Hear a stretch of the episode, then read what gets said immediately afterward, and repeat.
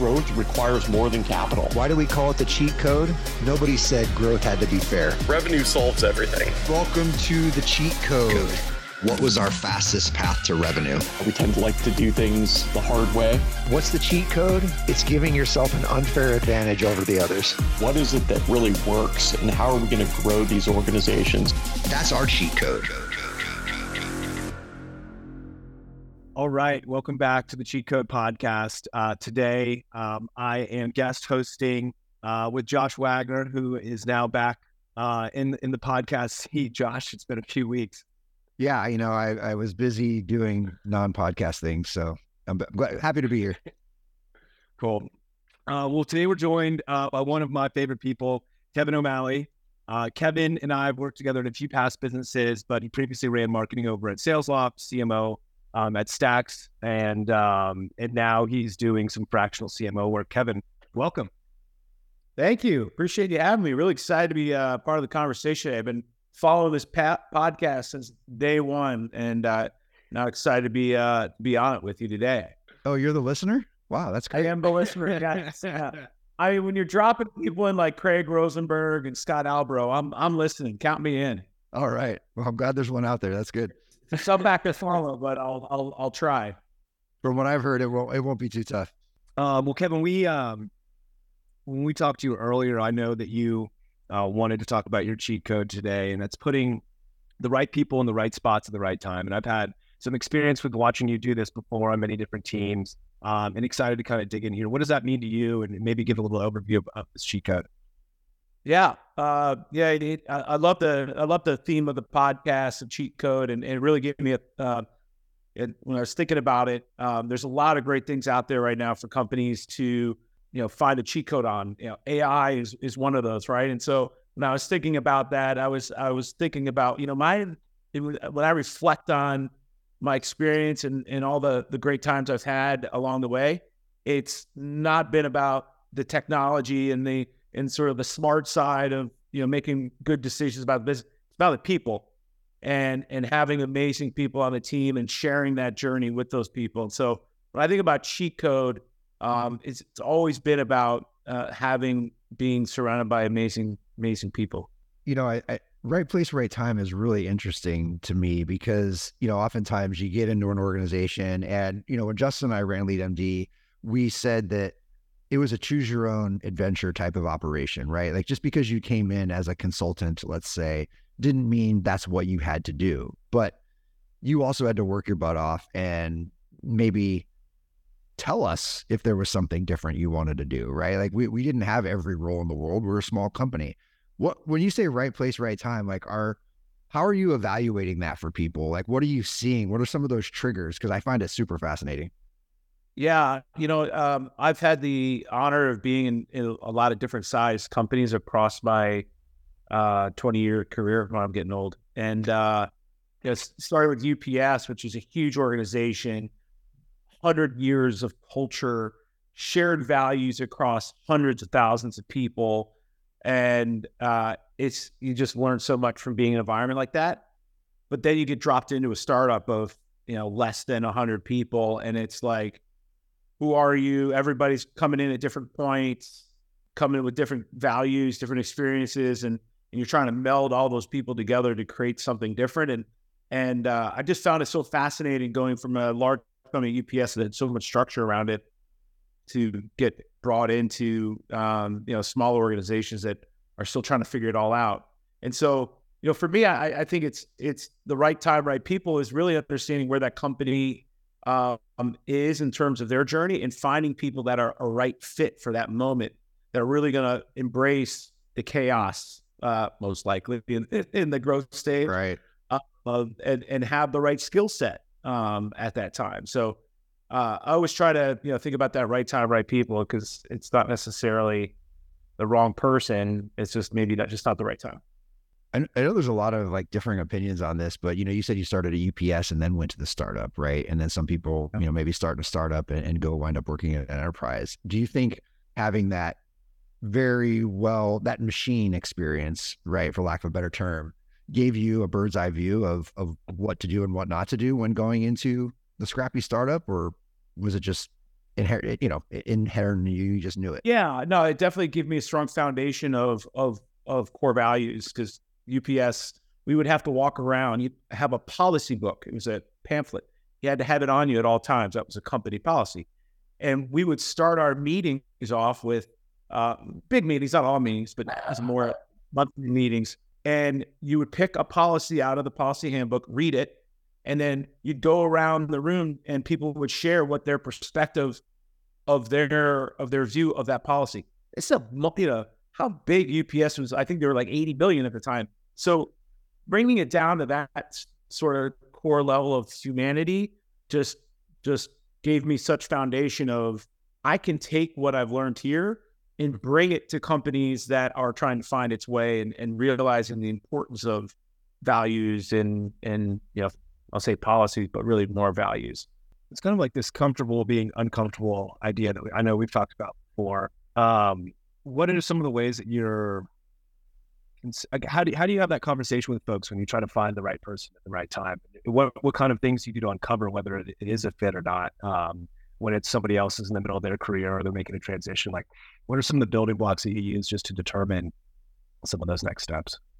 I think about the, those those three things that we talked a lot about it at SalesLoft, which was you know the, the person, right? Were they where were they where were they in their career? What what were they looking for? So did you under, do they understand where they're at, and do you as a manager understand the fit for the role, uh, and then the company? And so when those three things are aligned, when you're aligned to the company's core values, you you are aligned to what the expectations of the role are, where you're super clear what the expectations are and then you are excited and, and and prepared for that opportunity, I mean, it's magic.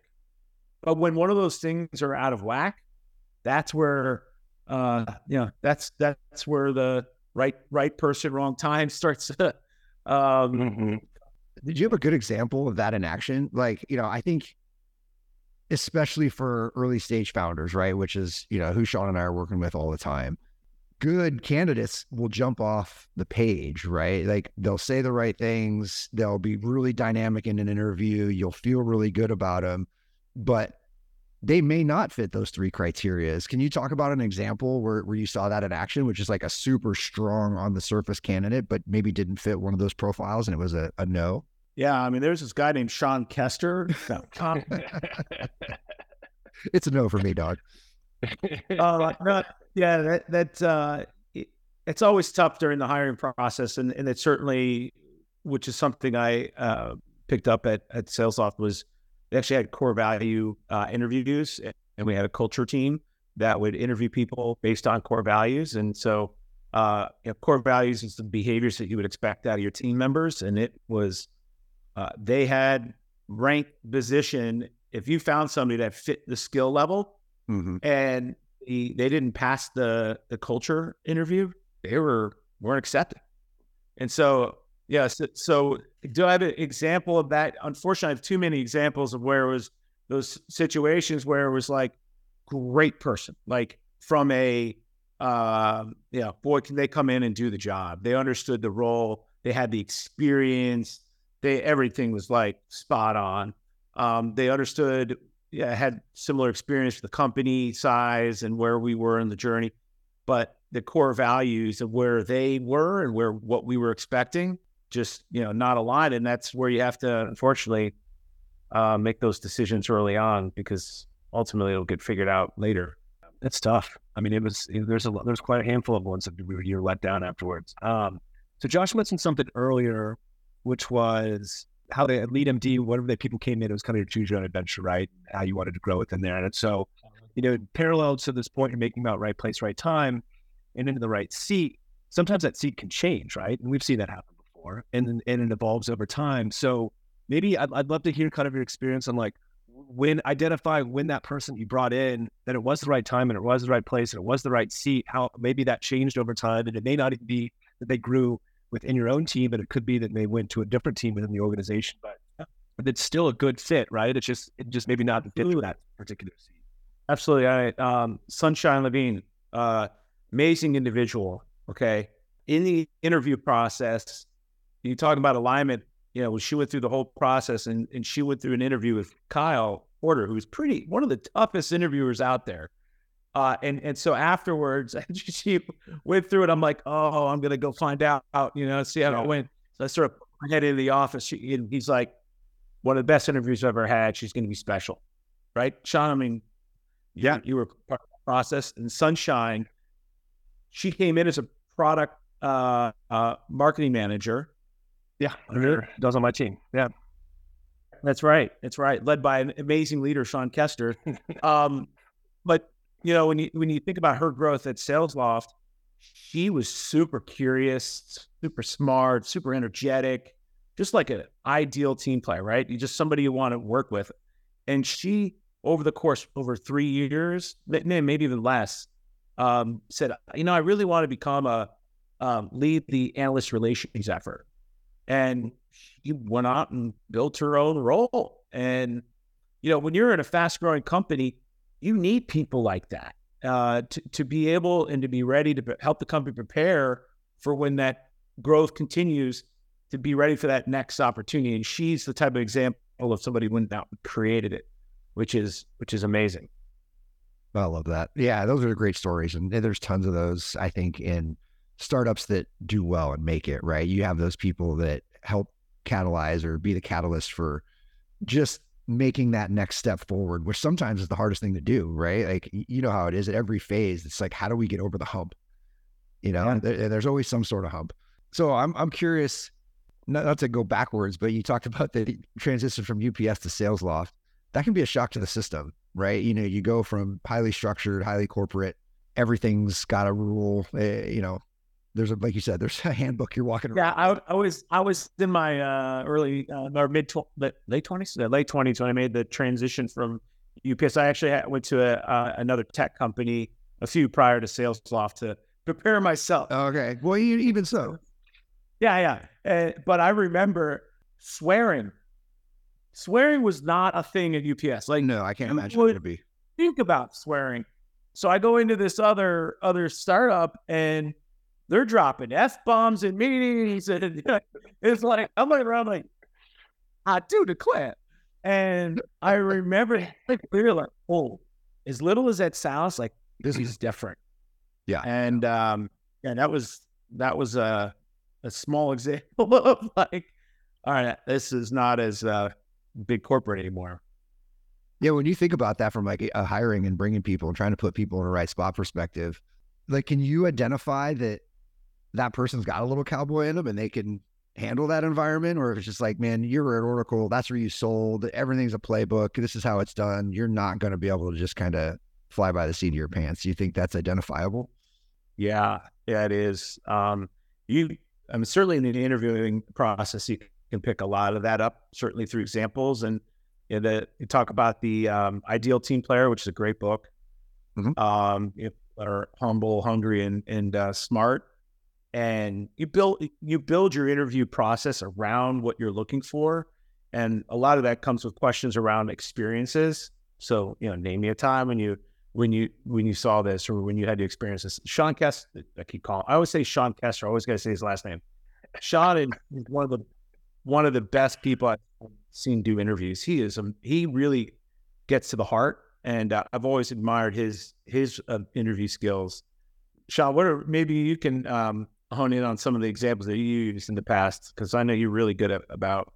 He'd come out of interviews yeah. and go, "Yeah, I can't believe they did that." I'm like, "You got down to that level in 30 minutes." well, we just got out of an interview. I guess I should have shut up and let him take the lead. but oh, yeah, he's good. I mean, he gets in there.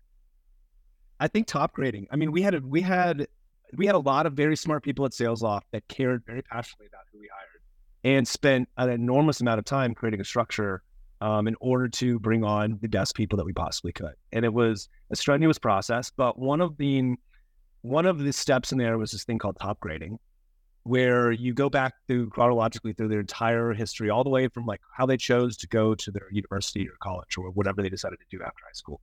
And you ask the same set of questions with every kind of new chunk that they had in their career or big decision in order to identify how they made decisions. And, I, and what you tried to get at was what motivates them and, and how do they make decisions. So things that you didn't want to hear necessarily was I chose that school because my dad went there and got me it, right? Like that doesn't show this drive or what you do want to hear is something like, I went there because they had this unique program that I really want to be a part of. And regardless if they ended up using that in their professional career, it's like they had a motivation, they went out there to achieve something. Um, and then how they made a decision to go on each role and et cetera. And throughout that process, you find some really cool things out about people. I mean, the motivations that they have in order to go from one place to another could be as simple as like I moved and I had to get a new job. I had to be in the office to I had this unique opportunity to work with a mentor of mine to, you know, um, I had to start from scratch and I wanted to change careers completely. And so you start to just like uncover these patterns about people that are really, really interesting. But, you know, it all stems off of the idea that you have a hiring profile based on the core values of your business and what you're trying to achieve and the stage that you're at and, and all these other factors in there. And you can use that kind of as your template to make sure these people are the right people in the right seats at the right time. Yeah. Yeah. I think it's interesting because you could probably start to learn a little bit about how people mature using that model as well. Because, you know, if you mm-hmm. asked me why I chose my college, that would be highly unimpressive uh, and, and, come off as fairly lazy, to be honest with right. you, um, compared to, you know, how I matured over time. So I think that that is a, an interesting. interesting you a change man now? I mean, I think I'm a, a, little more intense than I was then. You know, I was like, oh, I, I, you know, I don't have to do anything to get in here because I went to Arizona State and I went to a, private Catholic school here in the Valley that basically, if you graduated, you were guaranteed an in, right? Um, to any of the state schools. So it's like, oh yeah, cool, that sounds good. I'll do that. Like you know, Kevin, I started interviews. I, I, I've for when I think about people, I, I've probably spent more time with with the people that I have, and then and then because once they're on board, you're talking about the growth of a company. They're, you're in a different spot six months later, and so yeah. you, you know you, you try to ensure you get the right people on the bus. But as you're moving, you start looking around, and you you've got a, a full bus, and you got to make sure you're constantly uh, doing, you know, reevaluating where everybody's at and if they're in the right spot. And so for me, I also think about all the existing people versus just you know new people and how the dynamic would change. And I think this kind of leads into the, what I was going to ask you next. Is like when that dynamic is when there's a negative dynamic introduced into an otherwise positive kind of ecosystem. Like how much damage can that do? How quickly? Like how do you remedy that? How do you how do you try to get ahead of that? Because I I know you and I both experienced this many different times in our career and while working together that there's a, the one there's a person that can come into it and change the entire dynamic for a you know yeah very negative yeah. within a team. Um, one thing that comes to mind is you know you as a leader as a people leader you either have the you have the choice of what to build or what you allow and if you don't make those hard decisions then you've allowed something that that you've made that decision so you're as a leader, you're making that decision because you're allowing that behavior to, to disrupt what could be a very positive experience for other people. So, uh, for me personally, I you know I've had a number of um, times in my career where that hard decision was presented and I didn't make it fast enough, mm. and I I wish I, in retrospect, uh, and you you've probably all been there where it's like after you make hard decisions to potentially, you know, separate from people. You, what do you hear from your other team members? Oh, I can't believe it took that long. Oh, I'm not surprised, right? Like very rarely get somebody, you know, the team go, I'm shocked. Yeah, that it was, was di- diamond in the rough. yeah, yeah, yeah. That's right. Very rarely, and and so you know, I, am always um, trying to get better in that area to make the the harder decision um, faster and and help the team versus the individual. And, and a lot of times helping the individual is letting them go yeah. so that they can, it's a better fit for them. Yeah. I think one of the, the, the things that I'm catching on to here is keeping a pulse on the, the person because talent is hard to acquire no matter how you look at it. Right. So if you get someone in that's good, it's worth your time, even if you're if you're seeing friction, right? Like it's not all going positively. You just can't seem to figure it out. Um, the startup environment is so dynamic and it's growing so fast. Just because that AE you hired isn't working out as an AE, maybe they are perfect in customer success. They can take that knowledge and pivot somewhere else, and you need to grow that team. Like I just think that it's so hard to acquire talent if there's a way it, to, it to pivot. That's such a great point. And and you know when I I think about um we didn't get to say his name yet, but Kyle Porter, um, is the CEO of Salesloft. Well, wait, when he hired me in 2015, I swear to you, I spent the first six months not when I spent time with him, it wasn't about the company. We spent more, he was big on servant leadership and still is. We spent time vested understanding each other about our past, like, hmm. go, I mean, going back to like, you know, like the life steps type of journeys. And he really intentionally invested in to understanding people from the ground up. And that helped solidify the trust that we had for each other, understanding of each other. And man, the whole time I worked for the next five years, that's what it was like.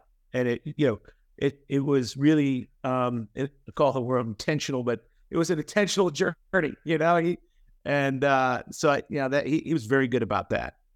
And and uh it really it really helped our relationship. Yeah, it's interesting. And I'm guessing it wasn't a straight line. Right? It probably wasn't just, hey, I came in in this role and I just kind of like took the stair stepper up to the next rung of that role. I my guess is because you were worthwhile, because you both made the investment in each other, you wound up kind of getting your tentacles into the organization, doing lots of things.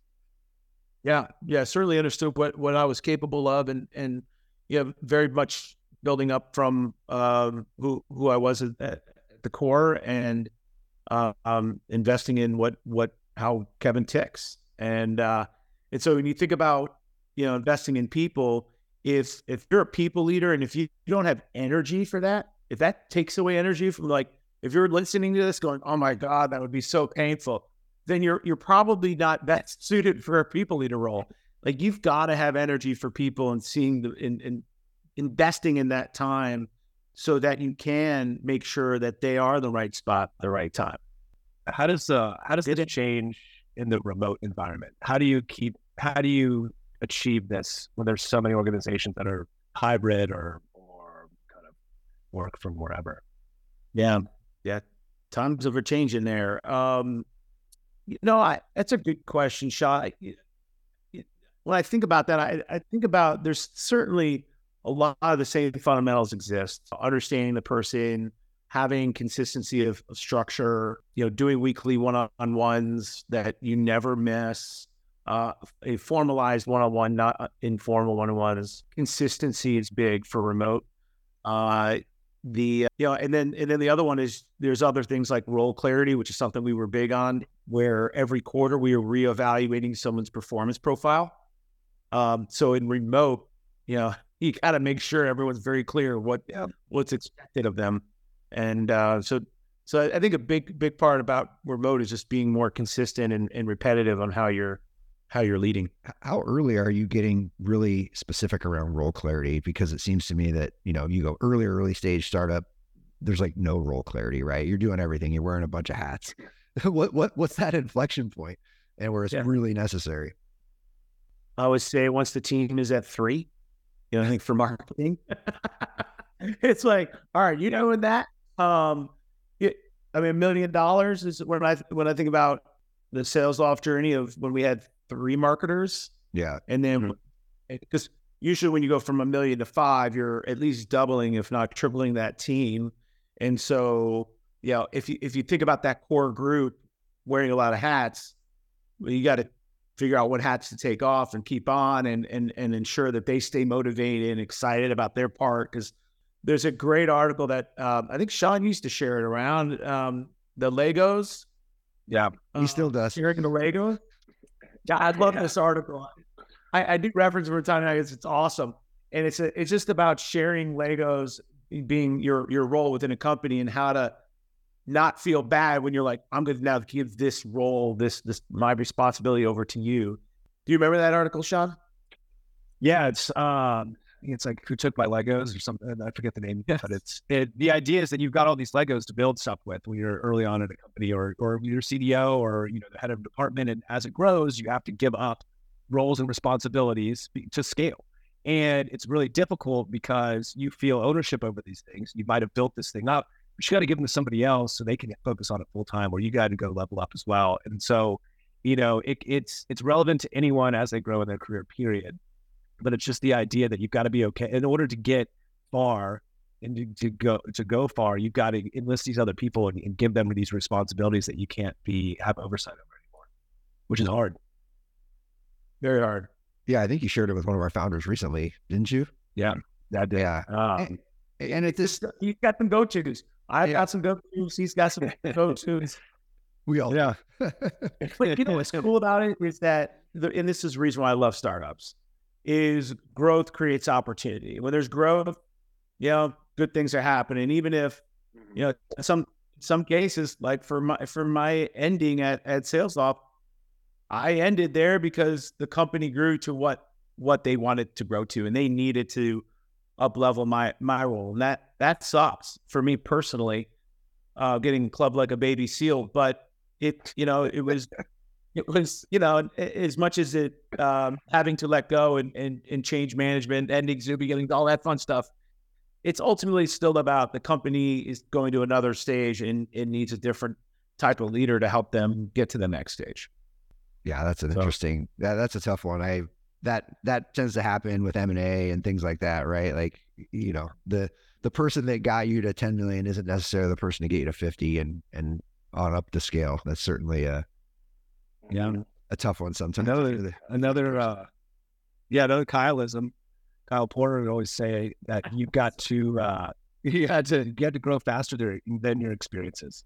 So, Yeah. in, in order to be successful and to stick around in a fast-growing organization and not to get layered or not not to be outgrown by the organization, you have to learn faster than your experiences, which is incredibly difficult to do because that means you, you need a mentor network. You got to you got to create these you know different channels for you to learn these things because ultimately everyone's expensible, right? And it's at a certain level within a growing organization. And if you can't, if you can't figure out how to get there before you've actually experienced getting there, then they'll find someone. And that's just the nature uh, of a fast growing organization. But it's it's something that everyone can strive to do, and it's something that a lot of the right people in the right spots at the right times tr- take it upon themselves to try to achieve. Absolutely. I, I tend to have a little bit of a bias for sales because that's my background. Uh, but you you mentioned something earlier about being passionate about caring about people. Uh, Yeah. and you know, there's this in the sales profession. It's kind of like this. This okay, you're an SDR, you're an AE, you're an AE two, three, five, whatever.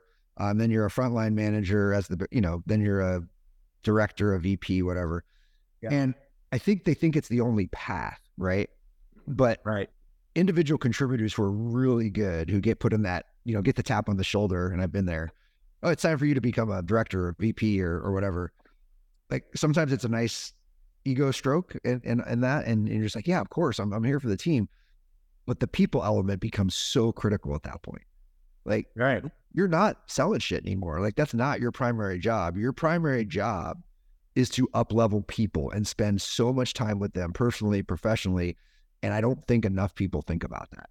And uh, to your Yeah, point earlier, Great point. If- I mean, yeah, early in your career, you're so focused on your individual skills, right? individual achievement, uh, and and you're sort of, you know, if, you strive to become a manager, you're probably investing in leadership training and you know preparing yourself for that moment. But um, yeah, it's it's definitely a, a different um, motion, and and you know the Lencioni's uh, The Advantage um, is a you know it's, it's an awesome book uh, that I, I lean on quite a book quite a bit, and they talk about you know the smart side and the healthy side. And you think about the smart side, it's kind of like sales, and the smart side would be like being an awesome closer or understanding what took to close. The the organizational health side is is one that's a little more messier. You know, it's where the people are, and two different muscles that uh, you really got to get right um, as as a company and as a leader within the company. Yeah. Yeah. I think, I just think the model of, oh, let's turn our bestseller into a leader Yeah. is not a recipe for success, right? Like they're typically more selfish, right? Like they, if they're that dominant as an IC, they're probably pretty damn selfish, and, and that's okay. Yeah, yeah, it's a it's a it's a that's a challenge. I I, I don't know where you, you sort of find because they do also have all the characteristics that you want to see in others, Correct. right? Yeah. Mm-hmm. They Yeah. want them to you know go create five of you, you know, so go Yeah. find five and uh and do the same. It's it's a different, definitely a But different. but it's also kind of like when Wayne Gretzky coached the Coyotes for a minute. Like what you just can't do you just can't do that amazing Yeah, that I did that, that I did in my sleep. You- You know what I mean? Well, yeah, you were the greatest hockey player ever. Yeah, no, I can't do that, right? Well, why not? Right. You know what I mean? I kind of feel like that effect happens sometimes. Yeah, then what's that book? Uh, what got you here won't get you there. And it's the idea that all the skills that you've got to be an indi- wonderful top individual contributor will not work at all when you become to the other side and, and try to lead. Um, and um, it's, a, it's a great book, but it's about that exact topic. Um, Kevin, I have a question for you. So now that you've you've gone from leading these internal teams and being for the, for the majority of your career, and having kind of got into more of this fractional CMO work, um, how does that, how does what we've just talked about differ from what what you're doing with the internal teams, and and you know how are you doing the assessments there, and how are you interacting with these teams on a regular basis? Yeah, um, with the fractional work's been pretty pretty neat because you, you you sort of get brought into different uh, different types of situations and companies and uh, yeah at different growth stages and uh, um, you know I, I'd say it tends to be a lot more tactical. So I'm coming in and, and looking at skill gaps. Is a lot of times the the CEOs is not sure if they have the right leader or they're trying to assess the right leader, um, sort of bridge some of uh, bridge some of the gaps there.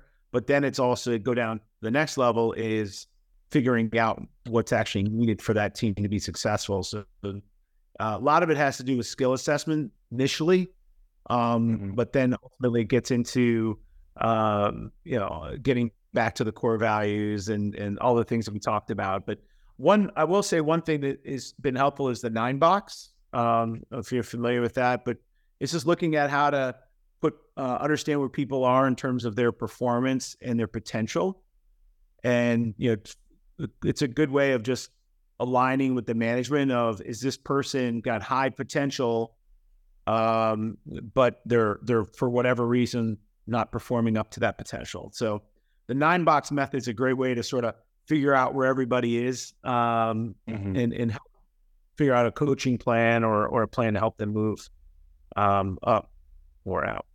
Very cool. Awesome. Well, Kevin, if uh, if people want to get in touch with you and learn some more, um, maybe get hold of some of these resources you spoke about, what's the best way? Uh, the best way is LinkedIn. Uh, I'm, I'm on uh, LinkedIn or or my uh, my email, which I'm sure that I can provide. Big influencer. uh, well, Kevin, thanks so much for joining us. Uh, Yeah, really enjoyed Thanks the for having me. conversation and catching up. Yeah, for sure. And uh, any any last words? Last pieces of advice? Well, we're got last you, Sean. Um, yeah, my my last my my last words is, you know if you could do anything for for the people is is really to bring focus and energy to their to their lives and and into their roles within the company. So, like I said, if if you've got to really have energy to to really be the leader for people and and um, I think what we a lot of what we talked about today can help you get in that uh, move in the right direction. Cool. Well, thank you so much for joining us. Thanks, Kevin.